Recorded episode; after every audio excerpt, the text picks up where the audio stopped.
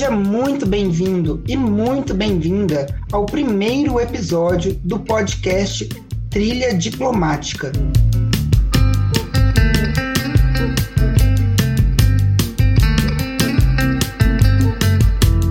Meu nome é Arthur de Paula e junto dos meus colegas Augusto Banho.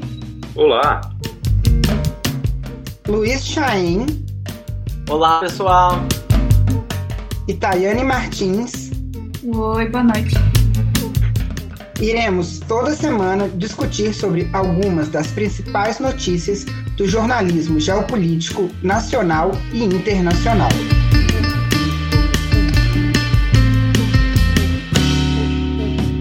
Nosso desafio é o de buscar esmiuçar cada tema apresentado ao máximo estabelecendo paralelos entre questões pontuais e locais à ordem global, mostrando e refletindo sobre as diversas facetas que compõem as sociedades, através de um olhar focado na diplomacia e no respeito ao sistema internacional.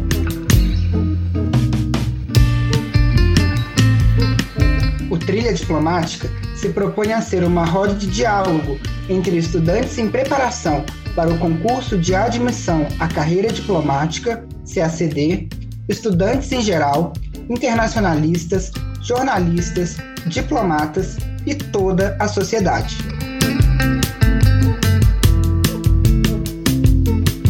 Para começar o nosso papo, vamos primeiro às apresentações. Meu nome é Arthur de Paula, eu tenho 24 anos, sou natural de Belo Horizonte, Minas Gerais, Sou formado em Comunicação Social Jornalismo pela Universidade Federal de Minas Gerais, a UFMG, e estou no meu primeiro ano de preparação para o CACD. Opa, meu nome é Augusto, sou paulistano, graduado em Relações Internacionais pela PUC-SP e tenho formação na Sciences Po Provence, na França. Esse é o meu segundo ano de preparação para o CACD e vai ser um prazer dividir essa roda de conversas com todos vocês prazer, caros ouvintes. Meu nome é Luiz, eu sou de Uberaba, eu me graduei em Relações Internacionais pela PUC Minas e também estudei fora do Brasil. Eu já venho me preparando para o CACD há dois anos e meio e ao longo dessa trajetória eu tive a felicidade de conhecer os colegas aqui do Trilha Diplomática. Olá, olá, eu sou Tayane, moradora de Florianópolis, mas nascida em Niterói. Sou formada em Relações Internacionais pela UFSC Federal de Santa Catarina e estou no segundo ano de preparação para o CD, CACD também.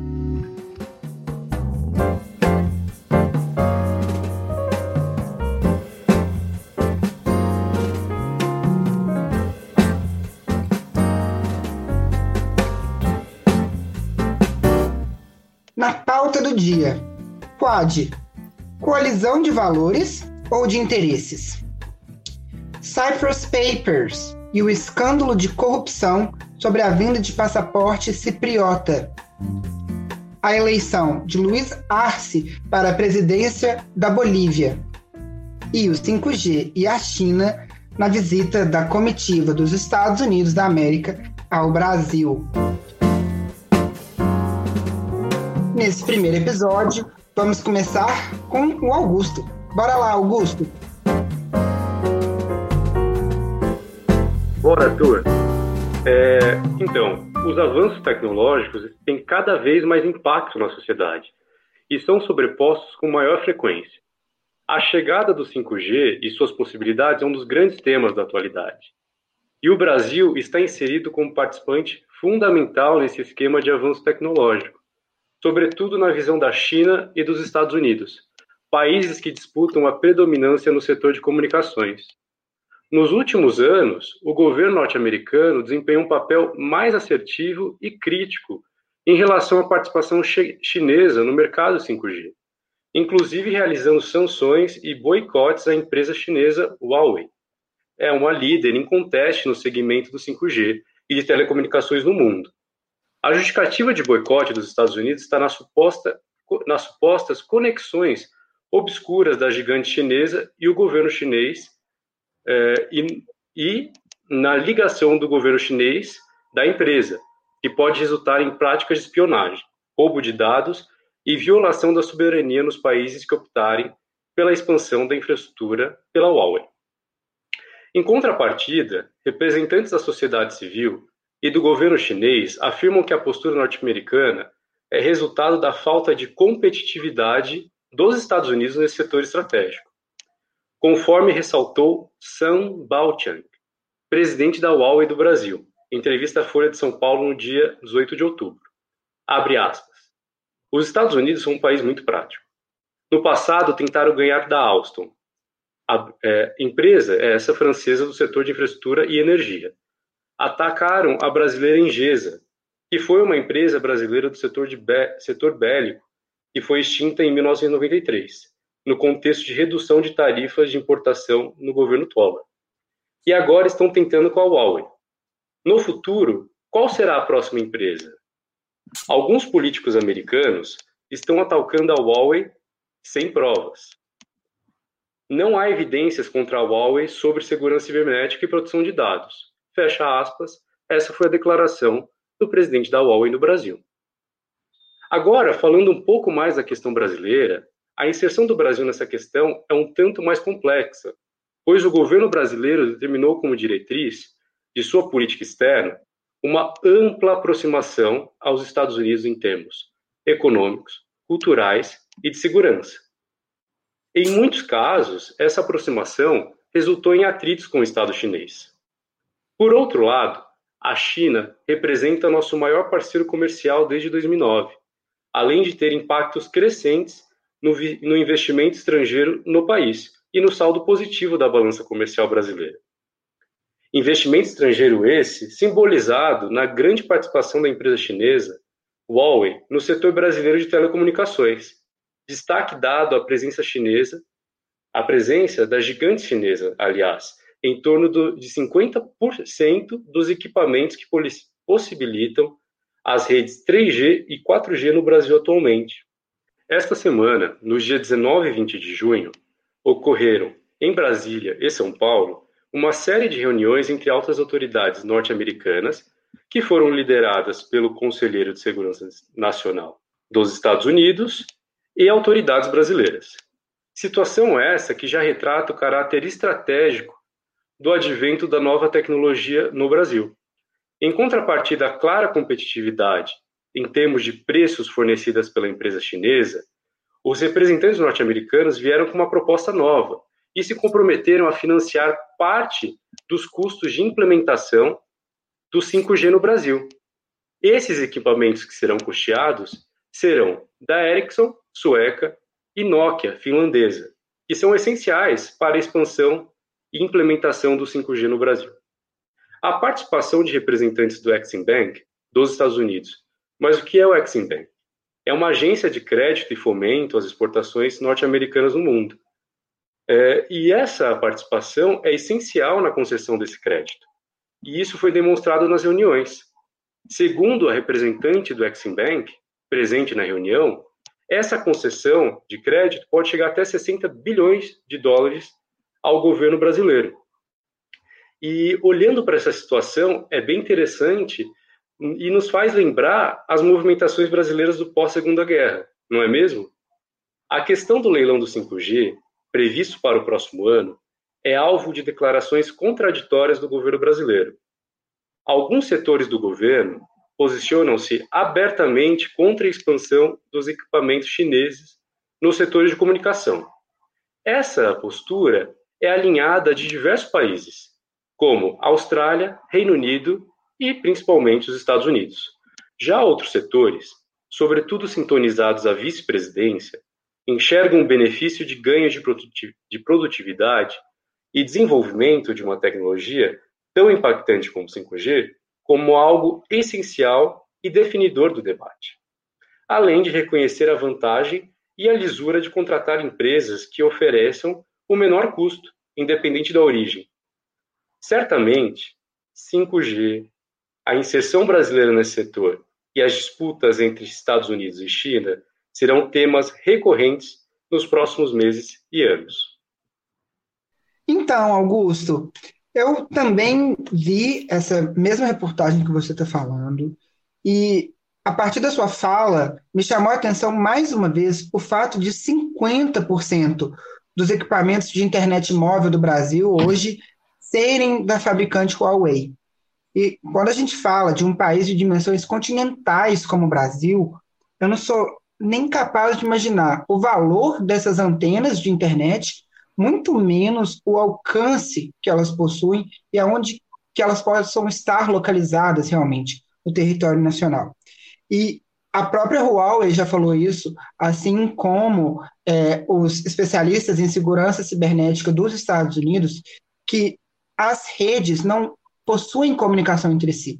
Ou seja, a tecnologia 5G da Ericsson não tem contato, não tem como ser substituída é, em partes pela da Huawei, teria que ser uma substituição total, é, o que encarece e muito esse processo realmente de, de substituição de uma empresa que já está consolidada no Brasil como a líder no mercado, líder justamente por ser a que oferece um produto de qualidade com o melhor preço, é, por uma outra concorrente, seja ela europeia, como a gente vê a Ericsson, ou seja ela, inclusive, asiática, como a Samsung também oferece esse serviço ainda mais caro.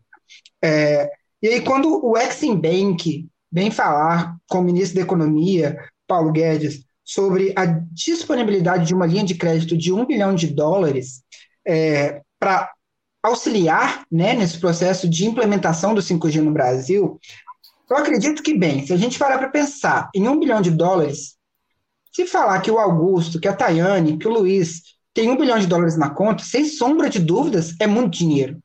Agora, quando a gente está falando de um país de dimensão continental como o Brasil, de um PIB na casa de 1 trilhão e 700 bilhões de dólares, um bilhão acaba sendo facilmente diluído. É, sem falar que essa linha de crédito não é apenas para a implementação do 5G do Brasil.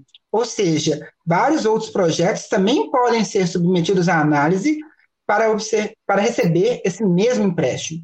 Então, eu tenho muitas dúvidas é, se realmente o Brasil conseguiria, nesse momento, abrir mão da tecnologia chinesa, sobretudo considerando que o Brasil, nesse embate entre China e Estados Unidos sobre a implementação da tecnologia 5G, tem muito mais a ganhar com a briga em si ou seja, com o fato de ser cortejado, cortejado, perdão, por duas das maiores potências mundiais, do que necessariamente se alinhando de forma prematura a uma das duas potências. É, e o que você falou realmente, Arthur, demonstra a complexidade dessa transição. E o que os críticos dessa postura norte-americana apontam é que, apesar da Huawei estar presente na tecnologia 3G e 4G em diversos países, o Brasil é um deles, os Estados Unidos também é um deles, é, a questão da espionagem e a violação da soberania não foi algo flagrante. Em compensação, é, num período recente da nossa história, tivemos atritos em relação a casos de espionagem nos Estados Unidos, dos Estados Unidos em relação a outros países, inclusive Brasil e Alemanha, né? Então, essa questão de uma transição Realmente, a posição norte-americana de trazer, como você diz, o que foi assinado né, como uma proposta, não só para o setor de telecomunicações, para outros setores de cooperação, o valor de um bilhão de dólares, ele ainda está abaixo da proposta, né, do, na verdade, o que foi colocado à mesa pelos americanos, como uma posição de sem Huawei, talvez estaremos investindo aqui, financiando parte dos gastos brasileiros com valor de 60 bilhões, né, 60 vezes maior do que realmente saiu no papel. Né? Então, é uma questão um tão mais complexa, né, como é, eu falei agora há pouco, mas tem toda razão, assim, os custos são gigantescos e é uma questão que certamente trará muito debate na população brasileira, nas autoridades e dependerá também da pressão norte-americana, da, digamos que da participação brasileira nesses debates, do governo, da sociedade civil, mas é algo que certamente estará nas manchetes no futuro próximo e não tão próximo. Eu acho que um outro ponto que o Augusto levantou, que vale a pena comentar, é o paralelo que houve com a tentativa do Brasil receber investimentos é, estrangeiros, sobretudo dos Estados Unidos, no pós-Segunda Guerra. É, que é notório, é, presidentes como Dutra, como Vargas, a, a briga que eles tiveram naquele período para conseguir o mínimo de investimento é, possível dos Estados Unidos aqui na nossa economia. É, eu acho que é, vetar a livre concorrência sempre é prejudicial para nós consumidores, né, para a sociedade brasileira. Mas também a gente não pode negar que depois de tanta é, tanto alinhamento entre é, um viés até ideológico, é um fruto que o governo Bolsonaro está colhendo. É, não digo que seria o ideal, que é o melhor para o Brasil, mas que a gente tem que reconhecer que é o mínimo, ele está ele tá recebendo um fruto de um alinhamento que já vem lá de trás. E beleza, o, formalmente o que foi combinado foi de um bilhão de dólares, mas eu acredito que seja uma porta de entrada para possíveis mais, maiores investimentos.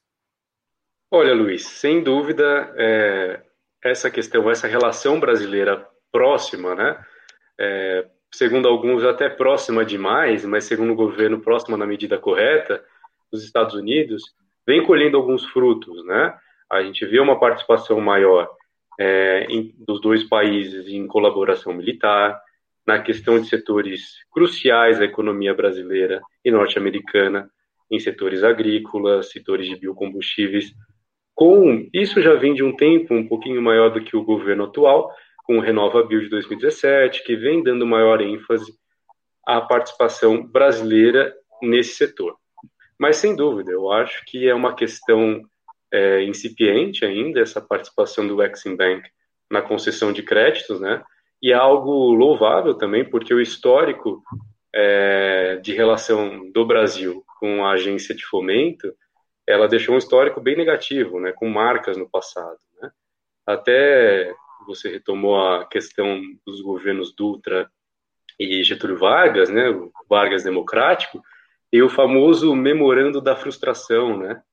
Então, o MRE à época, ele foi bem claro, né, nessa posição de falar, olha, a gente confiava na nossa relação mais do que está sendo oferecido, né? Então, não sabemos ainda se haverá um memorando da frustração no futuro. Eu, como brasileiro, espero que não. É isso. Ótimo, ótimo.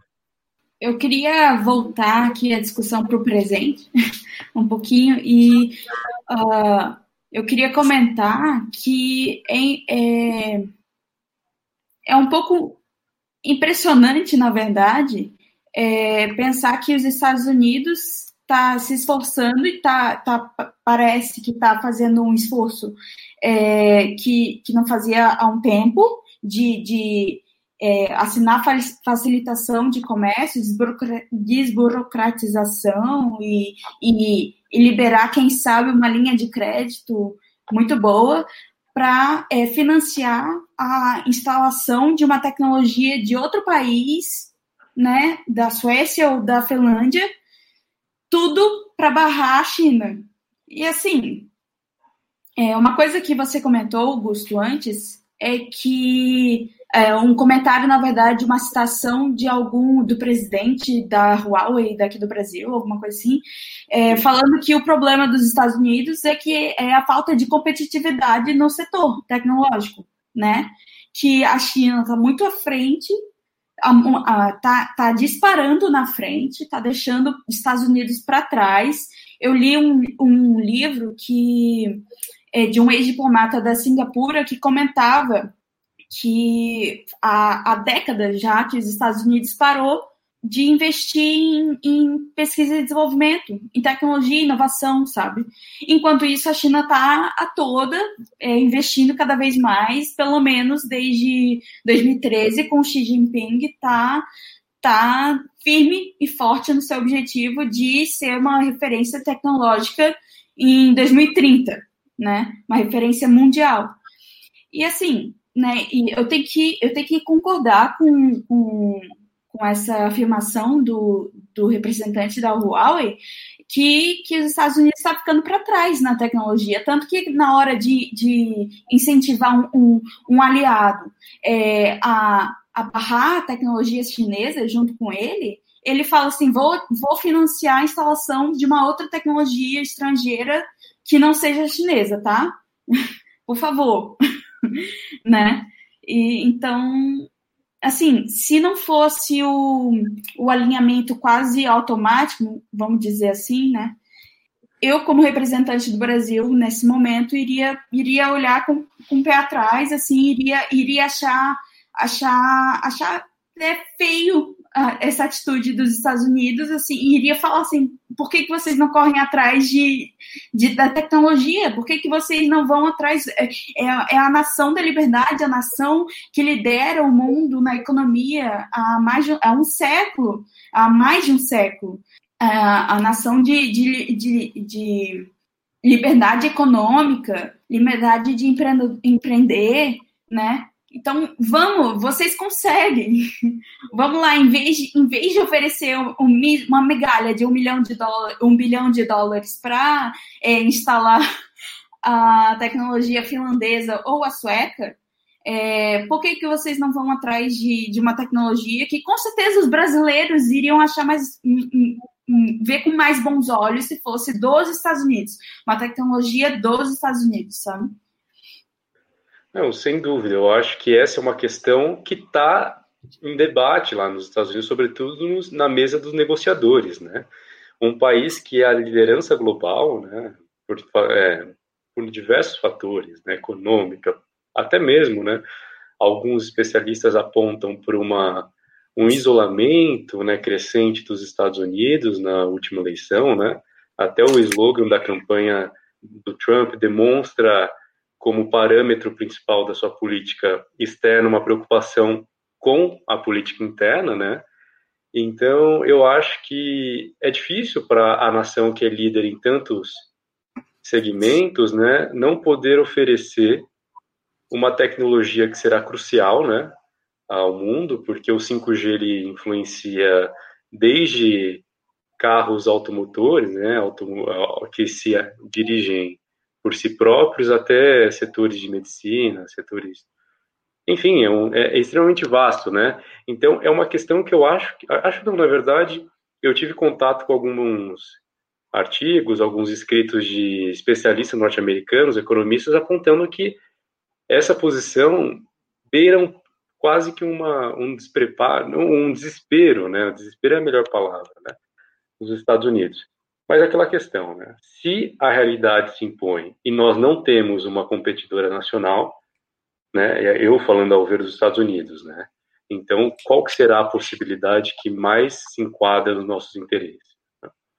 E eu acho que um argumento que foi colocado pelo presidente da Huawei no Brasil, Sun Baochang, e é comum esse argumento nos oficiais chineses e também na sociedade civil chinesa, que os Estados Unidos, como outros países também, isso é natural da, da, da questão capitalista, de competitividade, eles vão defender os interesses nacionais. Né? E ver uma empresa chinesa competindo no setor de ponta, é, segundo alguns americanos, né, alguns especialistas, pode ser uma questão que viola os interesses norte-americanos. Então, os meios estão aí. Né? Eu acho que é interessante analisar essa questão do, com parâmetros mais reais, né, mais realistas, porque é, no passado teve exemplos né, de boicote, de sanções também, não só pelos Estados Unidos, outros países fizeram o mesmo. Né? Mas acredito que essa questão é, vai ter muito pano na manga ainda.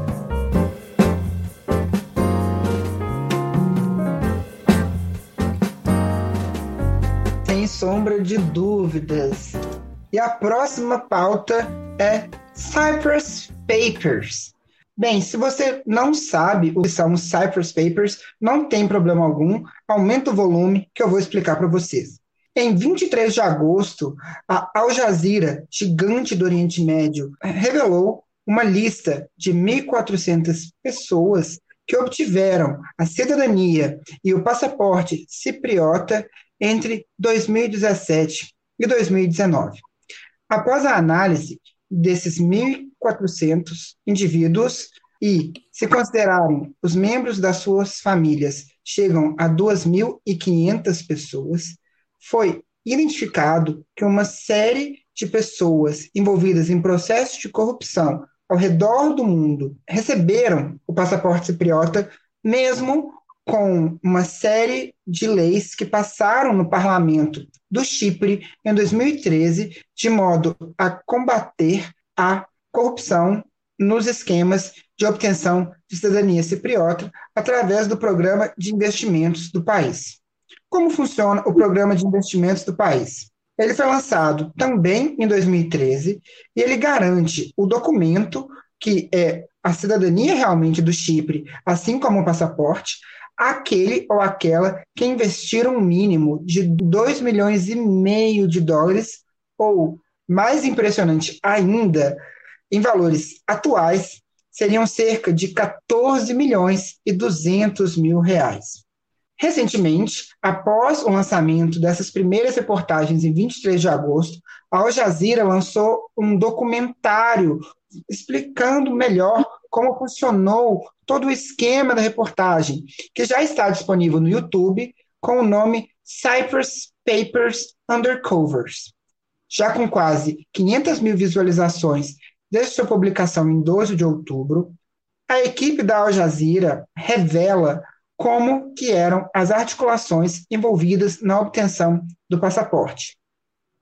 Foi evidenciada, inclusive, o envolvimento de um alto deputado do parlamento cipriota em meio às negociações, que, para a reportagem, foram feitas a pedido de um solicitante anônimo, que eles chamaram de Mr. X, e que seria uma pessoa envolvida em problemas com os cassinos de Macau e queria urgentemente levar toda a sua família para o Chipre. Bem, a questão foi extremamente reverberada na União Europeia e nos países asiáticos, levando inclusive o ministro das Finanças e do Interior a anunciar, através do seu Twitter, que o programa de investimentos do país, de modo a obter a cidadania, será abolido a partir de 1 de novembro e um novo programa está por vir.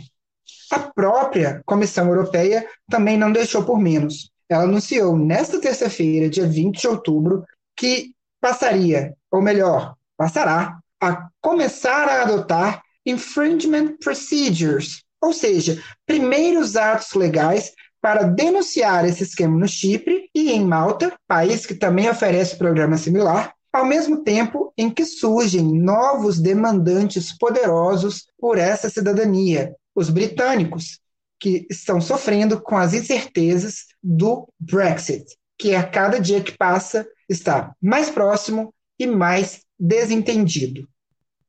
Essa questão ela é muito interessante, porque as, em alguns momentos essa questão do Golden Visa, né, ou visto Gold, né, como se diz em Portugal, ela vem à tona, mas essa modalidade ela é praticada por mais de 100 países no mundo. E muitos deles são países desenvolvidos e com grande atração de imigrantes. Um exemplo é os Estados Unidos, né, que você tem a residência por investimento. E outros países europeus praticam a mesma questão. Né? E como foi bem dito, né, Arthur, eu acho que há, há pontos positivos, né, sobretudo quando se trata do Chipre, que é um país é, muito pequeno, um país dividido, um país que depende muito do setor de serviços, né? Então, sem dúvida, a entrada de divisas por meio desses programas, ela não é negligenciável nesse país. Em contrapartida, é, qual serão os métodos de avaliação né, desses postulantes ao, ao visto ou à cidadania? Né? Porque, como eu disse, no caso norte-americano, é, um, é uma situação de residência. Né? No caso cipriota, é o acesso ao passaporte, né? à nacionalidade. Em outros casos, contando ilhas do Caribe, como San e Neves, Nesse caso, é a concessão de plena cidadania, né? com a permissão de voto e até mesmo de concorrência a cargos eletivos. E me fez lembrar essa, esse tema que você trouxe hoje, os protestos que ocorreram em Portugal há dois anos ou no ano passado, né? Que eram protestos que foram à rua pela para acabar com o, o, visto gold, né? Que muitos brasileiros e chineses foram demandar a Portugal o, o visto, né? Por investimento. Mas é isso, eu acho que é um tema interessantíssimo e terá muito chão ainda para a gente conversar sobre ele na conversa de hoje. É, como a gente é CACDista, é um, um paralelo que é interessante, talvez, a gente fazer é com um caso do direito internacional do senhor Notebon. Eu não sei se vocês lembram desse Sim. caso, mas é um país do, do, da América Central, né? Que tinha um cidadão. É, agora eu não lembro da origem exata dele, de qual país que ele é, mas que ele pediu é, ajuda para Luxemburgo. E Luxemburgo aceitou a ajuda dele desde que ele enviasse um dinheiro para os bancos de Luxemburgo. Mas depois o caso foi enviado para a Corte Internacional de Justiça e foi revertido. Né? O Notebon não, não conseguiu né, ter a cidadania, né, a, a nacionalidade é, de Luxemburgo. Né? É só um paralelo que eu acho que é interessante para gente que está nesse mundo do CACD. Não, sem dúvida. Eu acho que a questão. E tem uma questão complicada também no caso europeu, né? Que até que ponto a União Europeia pode influenciar na decisão de quem é nacional quem não é? Num, é uma decisão interna de um país, né? Eu acho que é uma das manifestações claras de soberania. Né? E como eu disse, uma série de países, na verdade, a maioria dos países do mundo possuem programas de concessão é, de residência, passaporte, por motivos de investimento, né?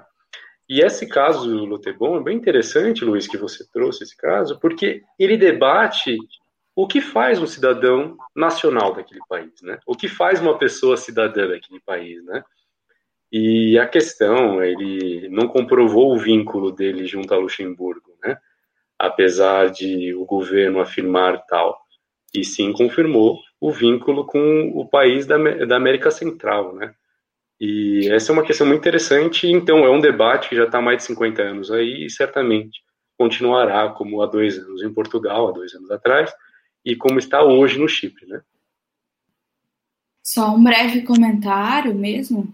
É, você comentou que é uma decisão soberana, né? Decidir o, quem é nacional, quem não é mas a, a, questão se torna muito mais complexa quando a gente está numa organização supranacional, semi-supranacional, como a União Europeia, né? Que tem um acordo de livre circulação, né? Que esse é o ponto controverso, não é?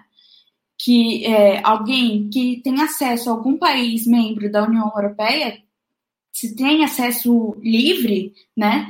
É, consegue transitar por toda a União Europeia né? Sem questionamento, sem alfândega, sem fiscalização alguma, né? Então, eu acho que a questão fica muito mais complexa e, e eu deixo para os chefes de Estado do Conselho da Europa, ou Conselho Europeu, Conselho Europeu decidir se, se isso é, é, como que eles vão lidar com isso, né? Como que eles vão lidar com essa questão controversa que, que contrapõe soberania nacional com é, integração regional, supranacional ou, ou, livre circulação né, de pessoas. Só para complementar o, o, meu comentário do Luiz também, é, o caso é o caso Notembon e é referente a Luxemburgo e Guatemala. Então, o país da América Central é a Guatemala, e o caso é de 1995, né? Então, um caso interessantíssimo tratando sobre nacionalidade. Não foi um caso bem sucedido para o Notebon, né? Não sei se felizmente ou infelizmente, mas ele teve que responder às questões na Guatemala, como o vínculo dele é, ordenava, né? E o que eu queria comentar, mais uma vez, antes da gente passar para, o próximo, para a próxima pauta, é, na realidade, o quanto esse caso do Cyprus Papers foi visto como um grande escândalo de corrupção dentro da União Europeia. Eu assisti ao documentário na íntegra no último domingo. Eu compartilho com vocês a minha opinião pessoal em relação ao documentário, de que, além de extremamente bem feito, para a realidade brasileira, ele seria apenas mais um quadro do Fantástico.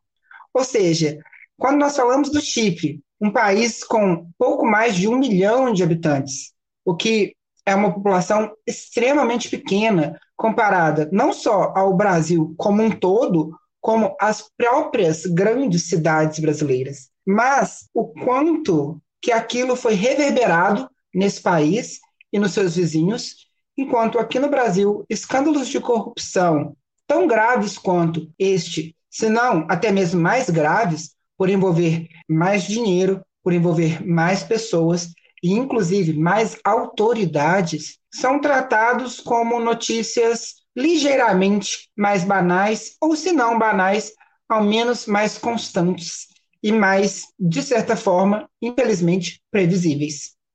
Eu queria comentar também, antes da gente passar para o próximo assunto, que o Chipre fez questão de usar essa, esse, essa controvérsia junto à União Europeia para conseguir vantagens é, em relação à Turquia. Ele jogou de alguma forma ali com a Turquia, que disputa geopoliticamente ali no Mediterrâneo a exploração do, das águas ali do subsolo, solo marítimo, é, e ele conseguiu de alguma forma é, conseguiu benefícios sobre a Turquia com, por causa desse caso. É, a, a, União Europeia estava negociando, querendo negociar que ele, com que ele parasse de, de, com esse, esse programa de investimentos. E o Chipre foi lá e, e muito inteligentemente conseguiu usar a seu favor é, na, na exploração das águas no Mediterrâneo em, é, em disputa com a Turquia. E olha, para terminar essa, esse tema, eu vou trazer uma curiosidade do dia, né? Uma questão bem interessante, porque na maioria dos países, os principais demandantes são chineses, né? Então, no caso cipriota, no caso português, no caso norte-americano, e qual será a por que os chineses procuram? Claro, eles são o país mais populoso do mundo, é o país mais populoso do mundo, né? Esse já seria um ponto crucial. Mas as justificativas são, sobretudo, nas questões de vida na China. Um exemplo que é sempre dado pelos demandantes é o Gaokao. Gaokao é o Enem chinês. Só que o Enem, a gente fala de milhões de pessoas no Brasil. O Gaokao, a gente fala de dezenas de milhões, né? Então, é outra magnitude. E para poupar os filhos do sofrimento, que é a realização desse exame nacional do ensino médio. Na China, muitos pais optam pela vivência né, e por viver em outros países. Essa está entre as principais justificativas e legítimas. Né? Isso não é uma desculpa para interesses escusos, isso é uma questão que é apresentada e é o motivo principal desses chineses. Né? E uma questão que complica ainda mais esse Gaokao é que ele é obrig... a aprovação nesse exame para uma universidade extremamente concorrida é um pré-requisito para a formação no ensino médio chinês, diferentemente aqui do Brasil. Então, realmente é um divisor de águas numa sociedade extremamente estamentada, estratificada. Né? Então, essa é a curiosidade do dia, por que chineses procuram tanto o Golden Visa e o motivo é o Enem chinês, Gaokao. Ótimo ponto, Augusto. Beleza.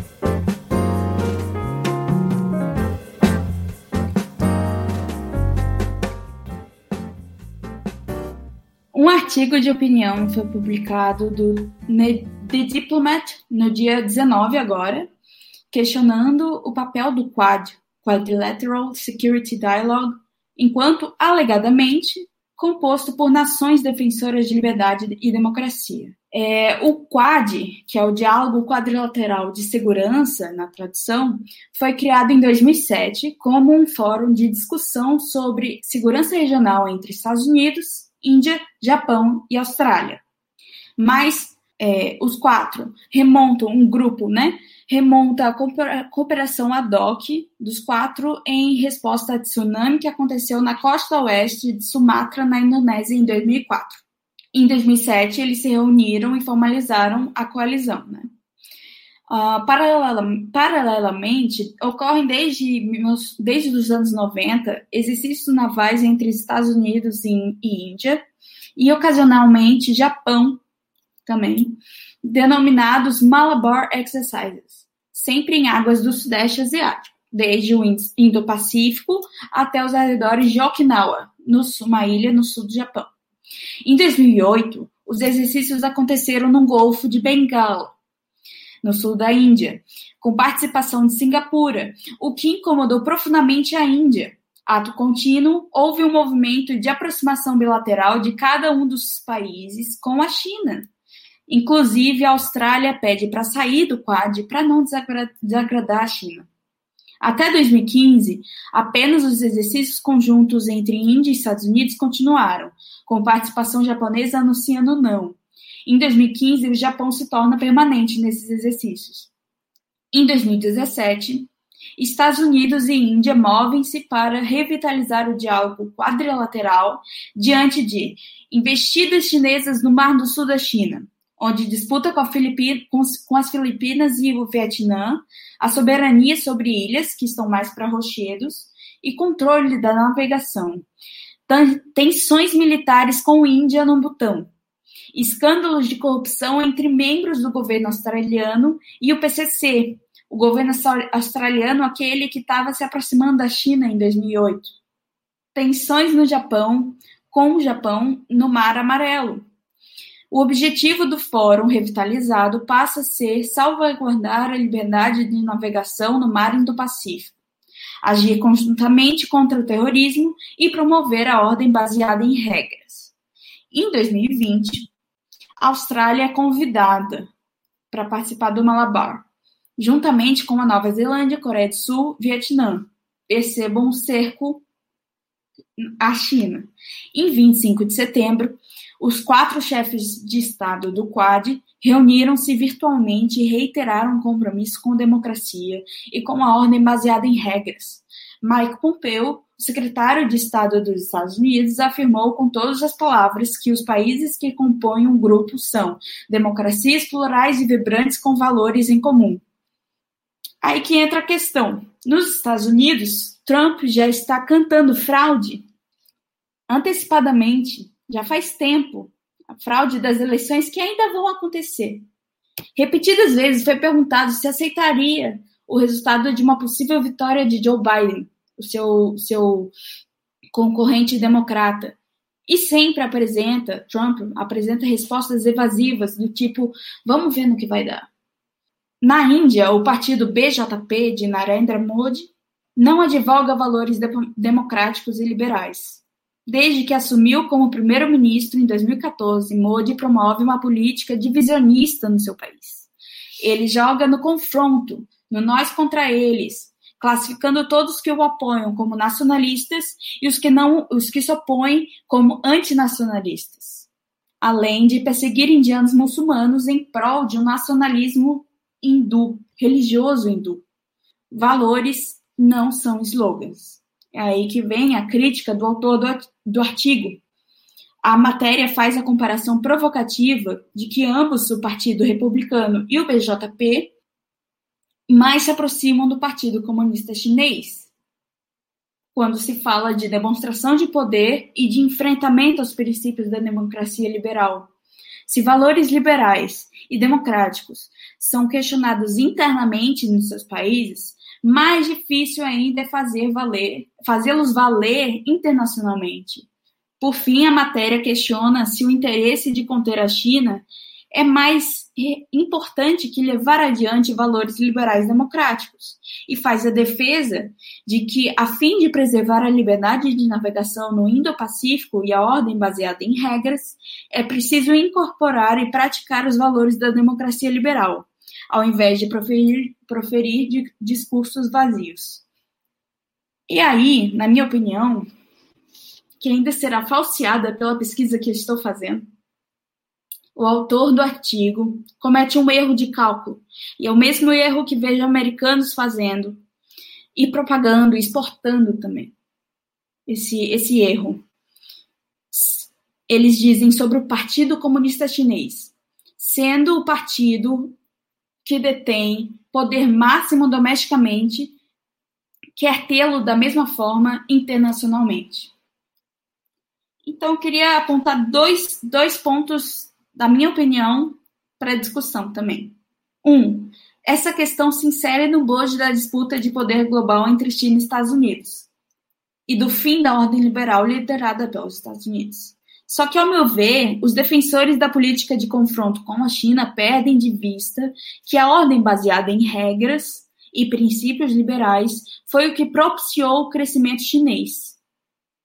O que se vê hoje é um esforço da China para se engajar nos regimes, participar das organizações de governança global, mais do que desbancar a ordem baseada em regras.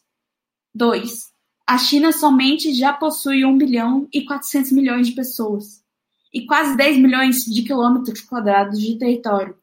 O PCC sabe que se o povo se voltar contra ele, ele não tem chances de reprimir uma população desse tamanho. Portanto, sua maior preocupação é com a estabilidade pública e, não com expansão global de seu domínio. E ao me deparar com essa proposta que você trouxe para hoje, a primeira coisa que eu quis fazer é literalmente voltar no tempo e olhar as condições em 2007 que propiciaram ao Quad a sua primeira existência.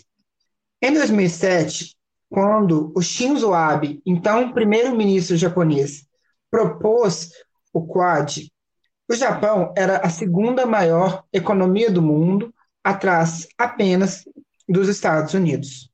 E a sua preocupação naquele momento era a ascensão econômica e militar da China.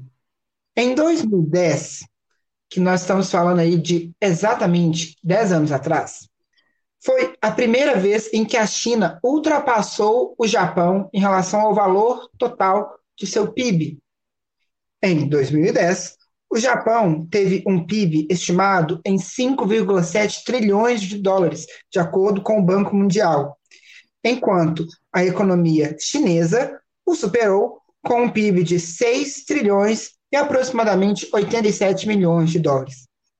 Passados nove anos, em 2019, o Banco Mundial reavaliou o PIB dos dois países o Japão teve uma queda expressiva de 5,7 trilhões para pouco mais do que 5 trilhões de dólares, enquanto a China teve um salto de 6 trilhões para mais de 14 trilhões de dólares. Bem, tendo dito isso, eu acho que qualquer nação que consiga saltar tanto proporcionalmente e ainda mais numericamente no seu PIB, já é naturalmente uma ameaça às outras nações do sistema internacional atualmente. Independente de qual país é mais ou menos favorável à China, observar uma ascensão tão rápida, tão meteórica, é, no mínimo, assustador. Se nós vamos levar esse susto como um medo ou como um entusiasmo, vai depender a cada governo, a cada país. Tendo dito isso,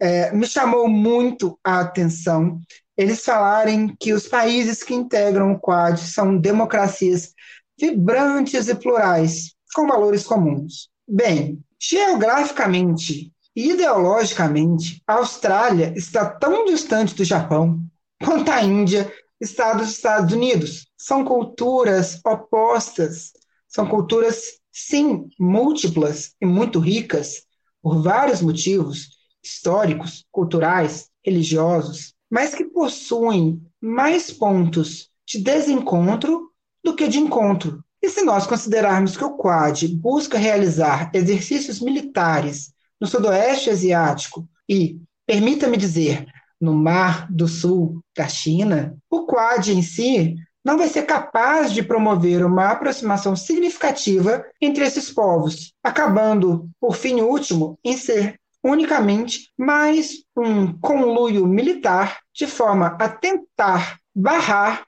o expansionismo chinês, que, na minha opinião, é algo necessário ao mesmo tempo em que é completamente inviável. Olha, Arthur, essa questão que você trouxe é crucial para o tema. Né? Esses quatro países, a união deles deve ter uma motivação clara, né? deve ter um princípio de união. E os discursos apontam o fator da democracia ser algo comum entre os estados ali presentes. Interessante que o momento que o Quad foi criado, lá em 2007, a gente ainda estava no governo Bush, e a retórica do eixo do mal ela estava muito presente, né? Eu estou tentando fazer uma, digamos, uma abstração teórica, assim, porém esse talvez foi uma tentativa de criação de um eixo do bem, né? Essas questões de o maniqueísmo, ele está muito presente nos discursos das democracias por ser algo que é, é bem apelativo à população, ao público geral, sobretudo nas histórias, na história dos Estados Unidos, né? que é uma democracia per se. Né? Então, o discurso da motivação da política externa ser, ser moral é algo que esteve sempre presente. E, e algo que é muito interessante, que eu estava refletindo aqui. O discurso diz: estamos juntos porque somos democracias, somos plurais. E a finalidade? O entender natural de uma questão essa, se eu justifico meu discurso com base em liberalismo, em democracia, era trazer esse modelo de governo, que dentre os que habitam o planeta é o que traz mais benefícios à população geral para os demais países. Mas pelos exercícios militares, que aparentemente são o resultado principal desse grupo consolidar, é, iniciado há 13 anos, fica meio dissoante, até paradoxal, né? eu trago o discurso do bem, sendo que a minha finalidade são exercícios militares em Malabar, né, ou em outras localidades do Sudeste Asiático. Essa provocação que eu trago, não desmerecendo a participação militar para uma coexistência pacífica. E sem, sem dúvida, ela é essencial. Mas a justificativa de uma participação militar, ela deveria ser puramente militar ou deveria ser, como está sendo, um discurso em prol de valores. É aí que entra a, é a crítica que o, o autor desse artigo faz, né? Ele fica somente no, no âmbito das ideias, né, dos valores. É, na verdade, ele aponta que, que o interesse de conter a China, né, nesse arco de democracias, entre aspas, no, na Ásia, né? Que inclusive esse grupo foi comparado a uma OTAN asiática. É, esse, esse, esse, esse discurso só vai para frente se for acompanhado de prática, né? Como tudo na vida, né? É, como é que eles vão é, levar adiante os seus valores de democracia, de liberdade de navegação dos mares, de, de liberdade econômica, sendo que eles não praticam, que eles praticam meio termo, meio meia boca, ou, ou é, mais importantes são os interesses de contenção da China, né? É, é, essa é a questão do artigo, né? Que eu entendi desse artigo de opinião. É, mas é interessante porque o, o, inclusive o, o Shinzo Abe, né, ministro, então primeiro-ministro japonês, em 2007 ele fez um discurso no ano anterior, se não me engano, é, sobre unificação dos oceanos, do Oceano Índico com o Oceano Pacífico, é, sobre, sobre harmonização. Vamos trabalhar conjuntamente para preservar o, o, a livre navegação, né, a liberdade nesses, nesse, nesse mar. nesses mares, né?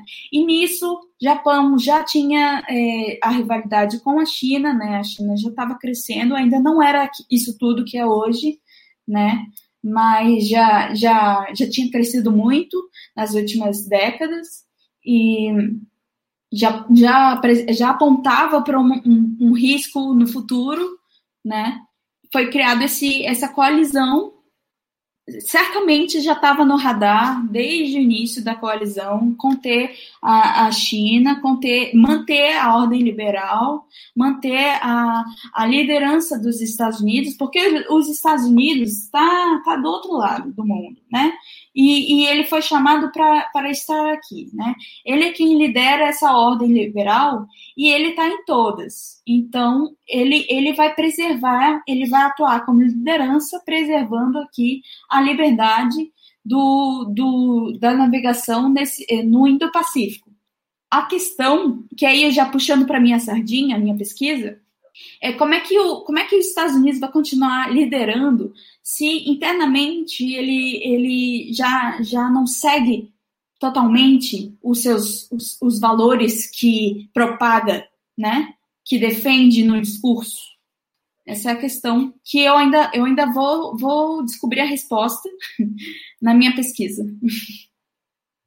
Rapidamente, é, eu só queria deixar dois pontos de curiosidade o primeiro é a respeito de para quem vale a pena essa confrontação militar? Porque é, até então, indo na esteira do que o, o, Arthur falou, que ele demonstrou com números, é, a China não buscou essa confrontação militar e está nadando de braçada economicamente, né? Possivelmente, dentro dos próximos anos, vai se tornar a maior potência econômica mundial.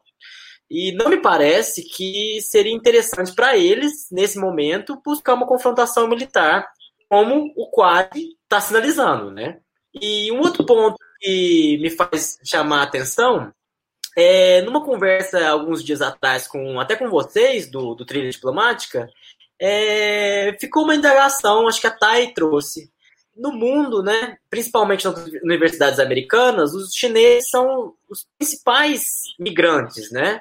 E por que então, se assim, defesa de, de liberdade, democracia, né, é, tendo a mídia, né, coloca como uma sociedade, a sociedade chinesa como uma sociedade ditatorial, por que então que a maioria desses chineses voltam para a China, né?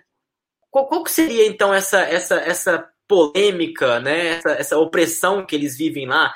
Eu acho que se a gente buscar um paralelo com Cuba, né, é claro que qualquer migrante que sai de Cuba, ele jamais quer voltar para lá, né? É, agora, com a questão chinesa, fica essa dúvida, né? De, de por que então que, que se, se, é tão opressor, se é tão é, nefasto o regime de lá, por que então os migrantes sempre voltam para lá? É só uma, um parênteses que eu queria fazer. Então, Luiz, esse é o tipo de questionamento. A gente, a gente acaba tendo mais perguntas do que respostas nesse tema, né? Porque a gente está vivendo isso, essa disputa, essa transição hegemônica, às vezes lá, às vezes cá, e, e a gente no meio, né? Porque China é o principal parceiro comercial do Brasil e Estados Unidos é o principal, vamos dizer assim, principal parceiro ideológico. E a gente fica vendo esse movimento e onde é que isso vai dar, né? E, e na verdade isso me desperta muito interesse, né? Como vocês já sabem. E a questão, se eu puder é, inserir um, um, um, palpite aqui, agora, breve e, e sem muito compromisso também, que eu ainda vou pesquisar sobre isso, a questão de chineses saírem, migrarem e voltarem, né, fazer, fazer intercâmbio e voltar, por exemplo, é, tá muito, acho que está muito relacionado à cultura, né? A China, enquanto nação milenar, tem outros valores.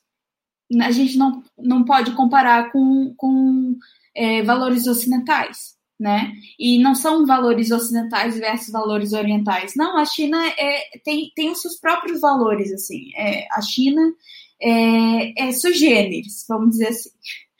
E na cultura deles, é, tá tudo muito bom, muito bem, obrigada. O Partido Comunista Chinês foi o responsável por unir a nação, por unir, por, por trazer estabilidade à, à sociedade, foi responsável por trazer muito crescimento econômico e continuar fazendo isso. É, agora com Xi Jinping está sendo responsável por é, angariar mais, mais apoio, mais é, a, aumentar a influência chinesa no mundo. Então eles não têm por que questionar o Partido Comunista Chinês, né? o, PCC.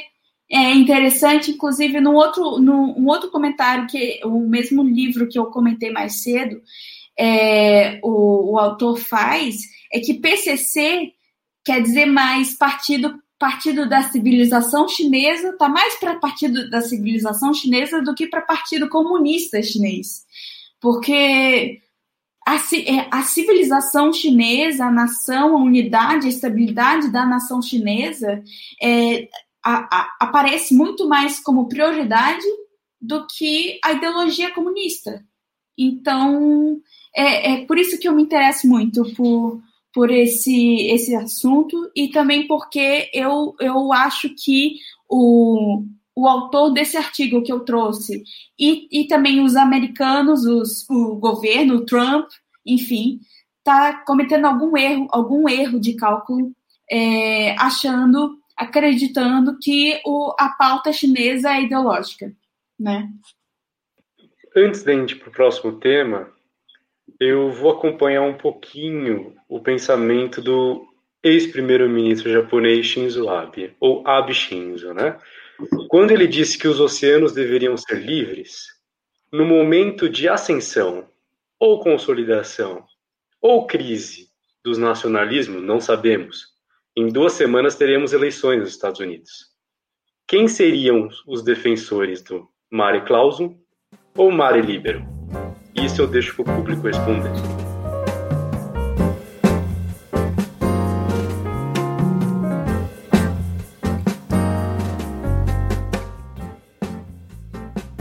Última pauta é a eleição de Luiz Arce para a presidência da Bolívia.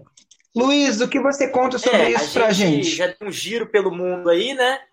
Fomos Oriente Médio, fomos para os Estados Unidos, fomos para o Pacífico, e agora eu trago uma pauta mais próxima da gente, né? Porque afinal eu sou apenas um rapaz latino-americano, né?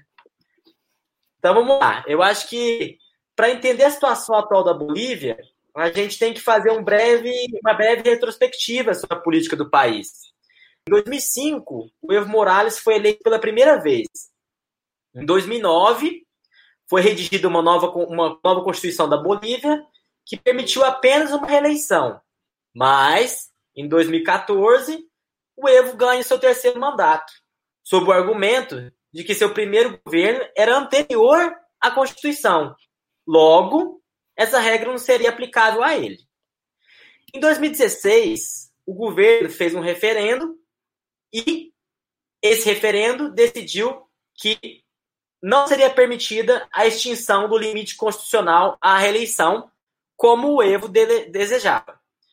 É, só que em 2017, o Tribunal Boliviano derrubou essa norma do referendo. E aí, em outubro de 2019, Evo foi supostamente eleito pela apenas pela quarta vez consecutiva, né? Só esse fato de ser a quarta vez consecutiva já levanta um sinal de alerta, né? Na, em um país que supostamente é uma democracia. Bom, e aí a gente tem que avaliar os fatos lá nessa época de outubro de 2019. É, após as Forças Armadas darem o ultimato, uma carta de renúncia foi redigida por, é, redigida por Evo foi entregue ao parlamento boliviano. Mais tarde, a segunda vice-presidente do Senado, a Janine Anês, era, era a primeira na linha de sucessória após diversas renúncias do gabinete presidencial, da Câmara e do Senado também, disse que novas eleições deverão, deveriam ser convocadas em janeiro de 2020. Só que nesse ínterim, ela se autoproclamou a presidente da Bolívia. Eu acho que antes de qualquer coisa, a gente tem que deixar claro qual é a posição oficial do Brasil. É, como a gente é secedista, eu acho que nada mais justo a gente falar o que é oficial do Brasil. É, o, o, governo brasileiro ele rejeita inteiramente a tese de que tenha ocorrido um golpe na Bolívia em outubro de 2019. Ponto. É, o Brasil também reconhece a presidente constitucional, esse é o termo utilizado, Janine Agnès, pela determinação em fazer cumprir seu compromisso de pacificar o país. Detalhe que o Brasil foi o primeiro país a reconhecer a então senadora Agnès como presidente da Bolívia, pouco menos de uma hora depois da sucessão do Senado em que ela se autoproclamou. Outra coisa que é uma nota oficial, presente numa nota oficial do, do, do Brasil, né, do Itamaraty, é que o Brasil considera as relações com a Bolívia prioritárias, é, com foco em áreas de cooperação energética, cooperação de fronteira e combates a ilícitos transnacionais. Historicamente, o Brasil é o principal parceiro comercial do país, sendo o principal destino das exportações bolivianas e a segunda origem de suas importações.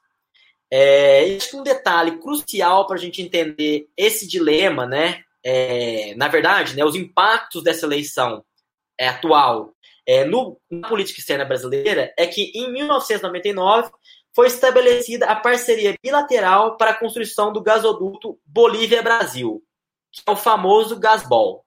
O Gasbol teve as obras concluídas em 2010 e esse gasoduto, só uma curiosidade, ele começa em Santa Cruz la Sierra e acaba em Porto Alegre, passando por Mato Grosso do Sul, São Paulo e Paraná. E uma outra curiosidade é que o ICMS da importação do gás boliviano fica com Mato Grosso do Sul. Houve em 2014 um momento em que a arrecadação de ICMS de Mato Grosso do Sul referente apenas ao gás boliviano, representava 18% do total. É, agora, voltando para os acontecimentos lá do pós-saída de Morales, né? A Assembleia Legislativa da Bolívia aprovou por uma unanimidade a lei que estabelecia as condições para a realização de eleições presidenciais, que seriam feitas, né, e legislativas, sem que Evo Morales e Álvaro Garcia Lineira participassem. Eles eram, respectivamente, os ex-presidente, o ex-presidente e o ex-vice-presidente, que naquela época estavam asilados no México. É, essa lei ela foi aprovada tanto pela situação quanto pelo movimento ao socialismo, o MAS, que é o partido do Morales, que naquela época tinha maioria na Câmara dos Deputados e no Senado e que hoje ainda tem.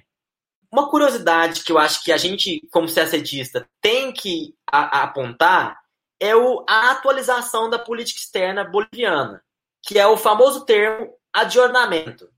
É, o governo interino da Bolívia nomeou, logo com, quando a, a Janine assumiu a presidência, um novo embaixador nos Estados Unidos. 11 anos depois de ambos os países expulsarem mutuamente seus diplomatas durante uma crise entre La Paz e Washington. A reformulação dos laços internacionais também incluiu, naquela época, o afastamento de aliados tradicionais, como Venezuela e Cuba. Outro ponto interessante para a gente trazer na pauta. Naquela época, um promotor do Departamento de La Paz comunicou, comunicou à Organização Internacional de Polícia Criminal, a Interpol, para a emissão da chamada notificação azul, contra o ex-presidente da Bolívia, Evo Morales. Então, é, em tese, ele estaria sendo perseguido pela Polícia Internacional, logo depois de que a Janine assumiu a presidência. Até outro, outro ponto da política externa boliviana é que até recentemente a Bolívia era um dos países, um dos principais aliados da Venezuela, mas desde o governo interino de Janine, ela deu uma guinada radical na política externa. Ela se, se distanciou de Nicolás Maduro e se aproximou de Jair Bolsonaro. E, nessa época, ela nomeou para o Ministério das Relações Exteriores boliviano uma senhora chamada Karen Longaric, que era uma jurista. E ela deu uma entrevista na época, em que perguntaram a ela o que mais ela poderia fazer. E essa chanceler respondeu que com a Argentina o diálogo estava é, difícil, pelo fato de a recém-eleição naquela época ter nomeado, ter, ter declarado o senhor Alberto Fernandes como presidente argentino. Perguntaram também se ela não achava que, como o governo era transitório, não seria muito ela ter feito todas essas medidas drásticas na, na política externa boliviana. Ela disse que não, que era um, o governo era constitucional e que não havia limites para ela tomar decisões em relação à política externa. Um outro ponto importante para a gente destacar é que 45 dias depois dessa conturbada eleição, que havia é, é, decidido que Morales seria o novo presidente, a OEA concluiu que houve ações deliberadas para manipular os resultados das eleições, incluindo alteração e queima de atas de votação e falsificação de assinaturas. Outro ponto que a gente tem que chamar a atenção é que, logo após essas eleições, vigorou um caos dentro da Bolívia. Dentro desse contexto, a Comissão Interamericana de Direitos Humanos recomendou a realização de uma investigação internacional sobre as graves violações ocorridas durante os protestos na Bolívia, que resultaram na morte de 35 pessoas. Por quê? A Janine, a Janine quando se autoproclamou presidente, não foi aceita pela população, principalmente rural da Bolívia, que marchou até a paz para tentar reaver o governo de Evo Morales. Um outro ponto a se destacar é que novas eleições nacionais eram para ser convocadas para o dia 3 de maio, só que por conta da eh, pandemia do coronavírus, isso não foi possível. Naquele momento, nesse momento ainda próximo a maio, o candidato do ex-presidente Evo Morales, Luiz Arce, que é o atual presidente agora, ele estava chegando à Bolívia, vindo de, do exílio, para participar da, da campanha presidencial. Só que ele foi imediatamente intimado pela promotoria para depor em um caso de corrupção. O candidato, naquela época, o candidato do movimento ao socialismo, mas liderava já com 26% de intenções de voto, seguido do direitista Luiz Fernando Camacho e do ex-presidente Carlos Mesa, de centro, ambos com 17%. Esses nomes são importantes para a gente gravar, para a gente entender o cenário político boliviano. Também nesse, nesse contexto, o Tribunal Superior Eleitoral da Bolívia recusou o pedido do ex-presidente Morales para liberar sua candidatura a uma vaga do Senado, que já havia sido inabilitada pelo órgão eleitoral. Agora, a gente já vai pular para momento de setembro de 2020. Aqui eu vou fazer um parênteses, porque não quero julgar é, o viés dessa organização que eu vou mencionar, não quero julgar se é válido o argumento deles ou não, mas é interessante a gente trazer esse relatório que eu vou apresentar agora. A Human Rights Watch, uma das mais influentes organizações de direitos humanos do mundo, lançou um relatório no qual afirma que o ex-presidente da Bolívia, Evo Morales, é vítima de perseguição política. Evo é investigado pelos crimes de sedição, terrorismo e financiamento do terrorismo. Em dezembro de 2019, o Ministério Público da Bolívia já havia emitido uma ordem de apreensão contra ele. Bom, agora trazendo para notícia quente do momento, né? Que é a pauta de hoje. O presidente da Organização dos Estados Americanos, OEA, Luiz Almagro, reconheceu nessa semana a vitória de Luiz Arce candidato apoiado por Evo Morales. O levantamento divulgado pelo Instituto Ciesmore, segundo esse levantamento, o Arce do Movimento ao Socialismo MAS obteve 52,4% dos votos válidos contra 31,5% do ex-presidente centrista Carlos Mesa. Em terceiro, o líder regional de extrema-direita, Luiz Fernando Camacho, apareceu com 18,55%. Aqui, um ponto é, importantíssimo. É, pelas leis bolivianas, para o candidato vencer no primeiro turno, o candidato precisa ter 50% dos votos mais um, ou 40% e pelo menos 10 pontos percentuais de vantagem sobre o segundo colocado, que é o, o caso do, do, do, que aconteceu com Arce. E aí a gente traz para o contexto do sacedista, né? Quais seriam os impactos da política externa do Brasil? A provável eleição do ex-ministro da Economia Luiz Arce na Bolívia, na Bolívia sinalizaria uma relação mais fria com o Brasil e maior preocupação do governo boliviano com assuntos internos, com a pior crise econômica que atinge o país em 40 anos e uma sociedade rachada. Outro fato que é importante a gente mencionar é que o governo atual é, provavelmente vai ser muito menos amigável à gestão Bolsonaro. Também é relevante mencionar que o MAS, com o Evo Morales, promoveu um boom econômico com commodities e a Bolívia teve um déficit público muito alto. Já antes do coronavírus. Um podcast famoso é, de um professor nosso, Tanguy, aponta que o Evo Morales foi, Evo Morales foi capaz de fazer o, o, com que o crescimento do PIB anual da, da Bolívia atingisse marcas superiores a 5%. Outro fato interessante é que o Arce fala de um governo de unidade nacional, mas essa aproximação com outros setores políticos nacionais tem limite. O Camacho, que é de extrema direita, que tem forte apoio na região de Santa Cruz da Sierra, não terá muito espaço dentro dessa unidade nacional. Já os setores mais moderados, representados pelos mesmos centro, de centro-direita, segundo colocado as eleições, provavelmente vai ser incluído no diálogo. Eu acho que por enquanto, acho que é isso. Acho que é interessante a gente trazer para o diálogo de vocês o que vocês acreditam que é crucial nesse momento.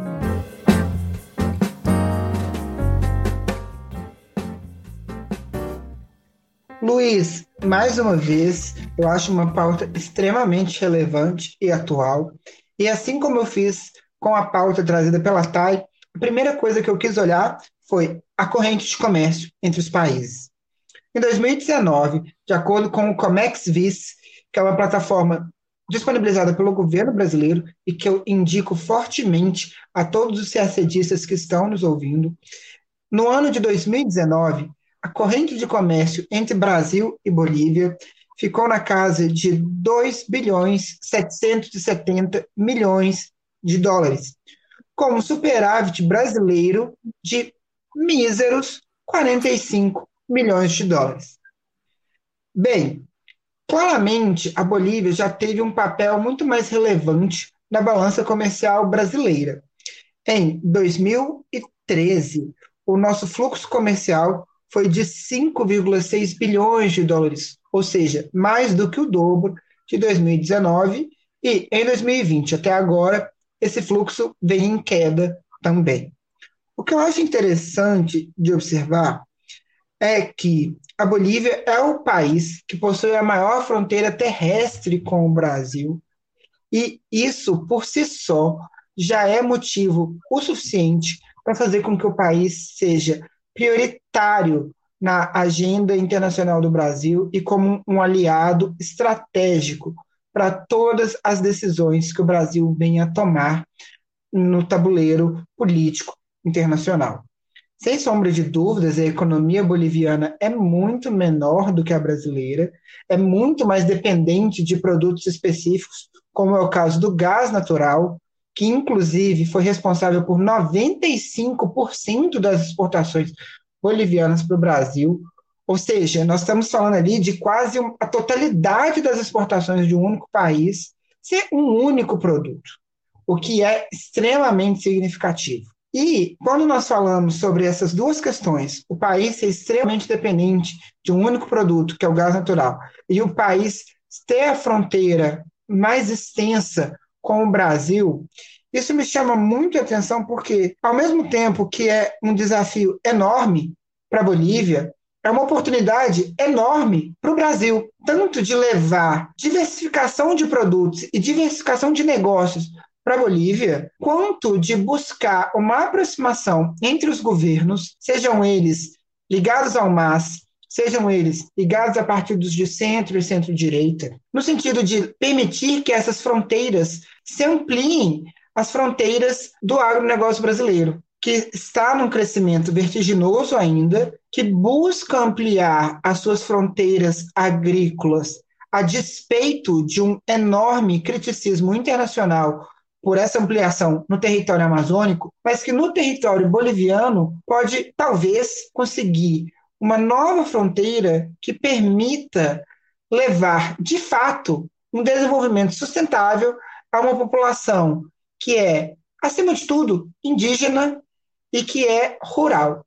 Um cenário que no Brasil está cada vez mais escasso.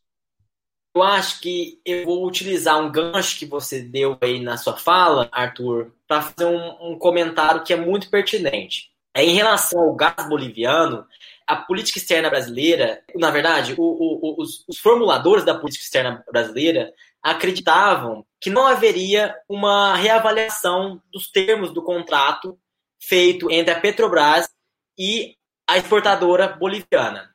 Só que nessa semana o Luiz Arce já deu uma declaração que quer reavaliar esse, esse, esse acordo, com a justificativa de que o governo interino da Janine Anes fez um, um mau acordo e que ele não tinha legitimidade para negociar no, no, nos termos como, como foi feito o tratado. É, outro ponto que eu queria destacar quando você menciona o agronegócio brasileiro é que as relações do Jair Bolson de Jair Bolsonaro elas vinham bem com Evo Morales até o início dos questionamentos em relação às queimadas na Amazônia. Nesse momento, o, Jair, o nosso presidente ele deu uma, uma declaração afirmando que as queimadas elas aconteciam sobretudo na Amazônia boliviana. Isso causou um desconforto enorme na política externa brasileira em confrontação com a política externa boliviana. Olha, Luiz, é uma situação complicadíssima e certamente 2020, com a pandemia, mas sobretudo com a política interna boliviana, será um ano marcado pelas dificuldades naquele país. Cenas lamentáveis foram praticadas por setores que apoiaram a destituição do presidente Evo Morales. Importante ressaltar, ainda desempenhava o mandato. O questionamento acerca da eleição é algo que diversos setores realizaram, inclusive em, outros países e em organismos regionais, como a OEA. Porém, o mandato de Evo Morales se estendia até o final do ano, algo que foi interrompido meses anteriores. E, além disso, o processo de destituição do presidente, do ex-presidente Evo Morales, foi marcado pela queima de bandeiras da Uipala, né? que é uma bandeira de simbolismo da unidade do país, com todas as vertentes indígenas que habitam e com discursos de, digamos, de cruzada civilizatória, de um resgate a uma matriz europeia e cristã na Constituição do Estado boliviano. Então, essas questões são muito difíceis de colocar como, digamos, uma, uma, uma boa, um bom legado do governo Anies, né? Porque esses setores estiveram ao lado dela na condução desse governo interino. Um caso interessante que demonstra uma boa prática visando a democracia foi que a presidente Anes, ex-presidente Anes, congratulou o recém-eleito, né, o presidente Luiz Arce, pela sua vitória nas eleições. Então, é uma situação muito complexa, questões identitárias, religiosas, a disparidade regional num país que é um país muito grande. A Bolívia, apesar de comparar tudo com muito, a maioria dos países comparado ao Brasil são países pequenos, né? Mas a Bolívia, em dimensões europeias, em dimensões a, africana, em certa medida, da América Latina, é um país que se destaca em questão territorial. Então, não é algo negligenciável, né? mas é muito difícil fazer uma análise mais ponderada de uma situação e mais racional, né, dessa situação boliviana, porque ela foi carregada de uma série de ofensas, de atitudes criminosas. Um lado apontará o outro como criminoso, ou seja, extremamente é, polarizado, né? Isso é negativo para o entorno regional. O momento atual, como o governo boliviano, né, o novo governo boliviano aponta, será um governo de reajustes a questões cruciais e nem tão cruciais, como o Arthur mesmo disse. Quando a exportação de um produto representa 90, 95% da sua da sua matriz de exportações, né, da sua pauta de exportações, um acordo que foi realizado num governo interino é natural que ele seja revisto em alguma medida. É natural isso. Eu acho que apesar, independente da postura do novo governo, se fosse um governo mais conservador, governo mais progressista, independente disso, eu acho que no parâmetro de se fosse conosco, né, é, será uma coisa, seria uma coisa que agradaria a população e setores interessados do governo no Brasil, eu, na minha é, singela opinião, acredito que não. Então, a movimentação hoje do governo brasileiro, seja, deve ser de clareza nas negociações e uma postura assertiva nos interesses brasileiros, porém reconhecendo que a união e a cooperação entre os Estados sul-americanos é uma prioridade constitucional, claro que adaptando o termo de latino-americano a sul-americano, porém é uma prioridade do, do Estado brasileiro. Se vocês me permitem, tentar fazer uma análise um pouco mais desapaixonada da situação, né, apenas do resultado das eleições, eu acredito que o, o que o que me diz, o que me, o que, que a eleição de Luiz Arce nos diz, que a população quis uma continuidade. Além de ter, retorn, além de ter retornado na a Bolívia a, a, uma estabilidade democrática, de eleições tranquilas e, e, e reconhecimento do, da oposição, né? reconhecimento dos resultados, é, a, a população boliviana escolheu o mesmo, o mesmo partido que governou ah, desde 2005 o, o país. E, assim, diante dos fatos de que Evo Morales estava tentando se, se continuar, estava se, eh, se, prendendo ao poder, estava tava buscando é, maneiras de continuar é, no, no, no, na presidência. Deixando isso de lado um tempo, a gente tem que considerar que Evo Morales foi responsável por um crescimento econômico na Bolívia de 4 ou 5% ao ano, né, durante todo o seu mandato. Né, um franco crescimento econômico, e isso é uma taxa extraordinária, ainda mais para termos latino-americanos. Né? a Bolívia, claramente, ou a Bolívia enquanto sociedade, claramente não queria mais a, a, a pessoa do Evo Morales ali é, na presidência, queria uma rotatividade, talvez, né? No, na, no resultado do referendo, isso ficou claro. Mas, com certeza, queria uma continuidade da política econômica. Por isso, votou no mesmo partido, é, é, levando Luiz Arce ao poder na, na Bolívia. agora, né, ele é presidente, ele é presidente eleito ou virtual, se vocês preferirem. Mas acredito que com diante do reconhecimento da da Janine Anhes, do do Luiz Almagro, do candidato sucessor é, favorito, né, do partido do Evo Morales, é, a gente pode acreditar que, que as coisas, a, a, os ânimos estão se acalmando na Bolívia. E isso é muito, é muito positivo, né? Porque, como foi mencionado já, é, a Bolívia tem a maior fronteira terrestre com o Brasil, né? No, no nosso, na nossa região, no nosso subcontinente sul-americano.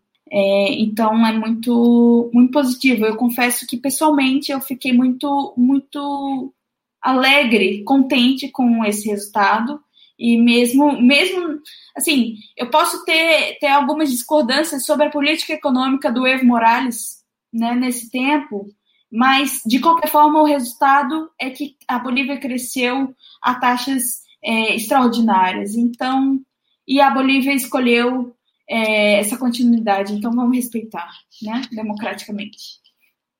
É, eu vou só fazer um comentário sobre o, o, a fala do, do, Augusto e que quando ele fala que seria justo, né, é, reavaliar né, os termos do contrato. E é interessante a gente lembrar que há um precedente para isso bem recente, né, que foi com o caso do Paraguai, quanto à venda do, da, da energia de Itaipu para o Brasil, que quando os termos foram negociados secretamente, isso deu um, um, um problema danado lá para a política interna paraguaia.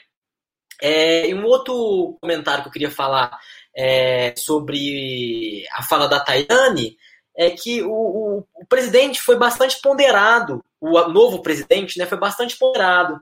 Quando ele, perguntaram a ele se ele queria ser representante da esquerda no, no, na América do Sul, ele disse que não, que ele, os problemas internos da Bolívia já são enormes para ele e que ele queria se concentrar, sobretudo, nos problemas internos da Bolívia. Um questionamento que eu faço é para a TAI. Mas esse crescimento de 5% ao ano, que são taxas exorbitantes para a América do Sul, mas ele foi feito a que custo? Né? Qual que é o, o déficit público hoje da, da Bolívia? Porque numa reportagem recente, eu vi que um, especi um especialista em Bolívia comentou que o déficit público, acho que eu apontei isso na no, no, no, na minha pauta também, que o déficit público da, da Bolívia já era enorme, mesmo antes da, da pandemia. Então, essas políticas que hoje vão ser retomadas pelo presidente Luiz Arce, é, quais são os efeitos dela a médio e longo prazo? Porque ele bate na tecla de reativar a questão de renda, é, reativar políticas assistencialistas, principalmente voltado para o setor rural, né, mais carente da Bolívia, mas e a que custo isso pro, no, no, médio e longo prazo? Você quer discutir política econômica aqui? é, então, como eu disse antes, por mais que eu discorde alguma coisa da política econômica empreendida pelo Evo Morales, né, ao longo desses anos, e que seria retomada é, com, com a presidência, com a gestão Luiz Arce, por mais que eu discorde né, de alguns pontos, é, eu, eu, nesse caso, eu vejo mais, eu, eu acabo tendendo mais para o lado da democracia, do triunfo democrático, que é as eleições. Imagina, é, já estava quase um ano o país em, em, em, turbilhão, né? Um furacão que ninguém mais sabia o que, que o governo de turno estava pintando e bordando, tendo legitimidade para isso ou não, né? no, em meio a isso, toda essa confusão, uma eleição, aconteceu uma eleição, a população votou e elegeu um candidato é, de oposição ao governo interino, e o governo interino já reconheceu o resultado das eleições, né? A própria OEA, que antes, lá atrás, um ano atrás, tinha falado que tinha tido fraude na, na reeleição de, de Evo Morales e que tinha que ser refeito o, o processo, já reconheceu também. Já reconheceu que o Luiz Arce, ok, venceu, né? Eu acho que a gente pode deixar um pouco aí a, a, as nossas posições econômicas de lado, talvez, por um tempo e, e celebrar o triunfo democrático. Eu acabei soando um pouco é, formal e, e, e, triunfalista né, nessa minha fala, mas eu acredito que, que, que vai na contramão do que a gente vê acontecendo em muitos lugares do mundo, né? Eu tinha até anotado aqui para falar. Hoje a gente vive numa, numa era da pós-verdade. Pós, que vale mais o que você fala, não o que você faz, e, e você fala uma coisa hoje, amanhã você fala outra. É, enfim, não, a, a, confiança está minada né, no, na humanidade. É, fake news, é, é desinformação para cá e para lá. Quando a gente vê no nosso vizinho, aqui do lado, é, a democracia funcionando bem, é, é, é positivo, é, um, é motivo de alegria, eu acho. Olha, é, falando em questão de pós-verdade, de análise, com todo respeito à fonte do Luiz, eu acho que é, teve seus motivos para apresentar os dados, mas segundo dados do Banco Mundial, o, a dívida pública, né, em relação ao PIB, em 2004, ou seja, um ano antes do Evo Morales assumir a presidência, estava de, em 89,8% comparado ao PIB. Né? Então, 89,8% do PIB era a representação da dívida pública. Com a posse de Morales, houve uma queda até gritante desses dados, desse, do custo da dívida em relação ao PIB. No ano de posse, ela baixou para 82,2%, já no segundo ano para 54% do PIB, sendo que em 2011 houve uma baixa histórica de 35,3% do PIB. Né? Então, a dívida pública boliviana ela decresceu sob a presidência do Evo Morales. E o crescimento que é apontado, isso é uma questão sempre relativa, né? Estados como o Japão, que possuem 225% do PIB como dívida pública, se fosse um país latino-americano seria o caos, não é verdade? A Grécia, bem inferior à dívida japonesa, passou numa situação dificílima. E o crescimento da dívida boliviana que se deu nos últimos anos foi, em 2013, de 36% a 2019, de 50%, 53,8%. Então, há uma questão também de desaceleramento nas importações chinesas de commodities, que influencia também uma questão mais crucial, que é a desaceleração brasileira e o grande impacto que houve da crise econômica na indústria, que o grande consumidor do gás boliviano é a indústria de São Paulo. É o polo industrial que ainda resta no país, que está no Sudeste, sobretudo em São Paulo.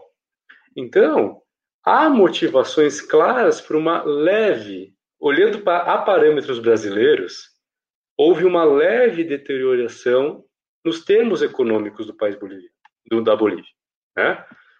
Essa questão é demonstrada pelos baixos índices de inflação, pelo leve crescimento do, da dívida pública em relação ao PIB.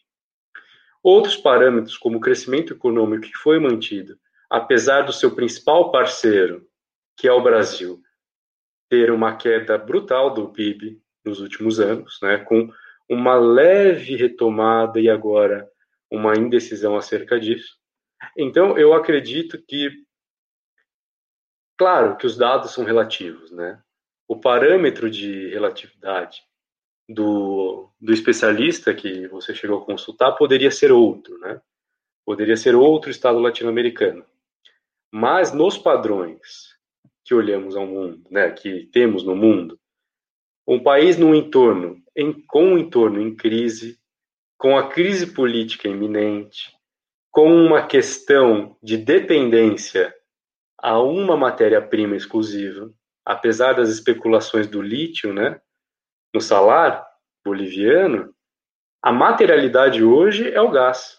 Então, apesar de todos esses imprevistos, eu não estou aqui fazendo o papel de, de defensor da Bolívia, diplomata, eu acredito que para uma análise bem feita e uma análise coerente, até futuramente com os interesses brasileiros, é necessário ver a realidade como ela está. Né? Se a gente projeta uma outra realidade, a gente pode errar na negociação. Né? Então, eu acho que isso é uma boa negociação, é, esse é um bom exercício para um, um CACDista que almeja ser um futuro diplomata. Né? Então, olhar a realidade como ela é para ter os interesses brasileiros bem defendidos nessa realidade. Então, a correção que eu faço é isso. Houve melhora nos indicadores econômicos com a presidência de Evo Morales. Essa melhora em conteste ele assumiu num período de solução de uma crise gravíssima na sucessão presidencial. Né? Então, isso explica também por que estava tão ruim. Mas é inegável apontar que foi um governo de crescimento sustentável, orientado para políticas de mercado, movimento ao socialismo estava no nome. E aí nas políticas pontuais de inserção dessas comunidades que eram ostracizadas, né, afastadas da política, na dinâmica interna da sociedade boliviana. Porém, na economia, o que prevaleceu foram políticas de mercado prudentes, com respeito a parâmetros internacionais, e um do e um, a, a simbologia disso, o simbólico disso, que era um governo que foi, em muitas situações, é, congratulado pelo FMI, pelo Banco Mundial, como prudente na condução da macroeconomia do país.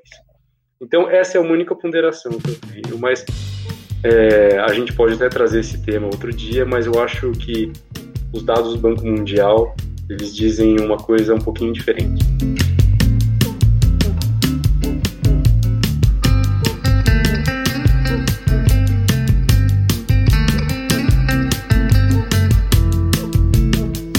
Bem, como já podemos perceber em nosso episódio de estreia, Assuntos relevantes e boas conversas não vão faltar por aqui.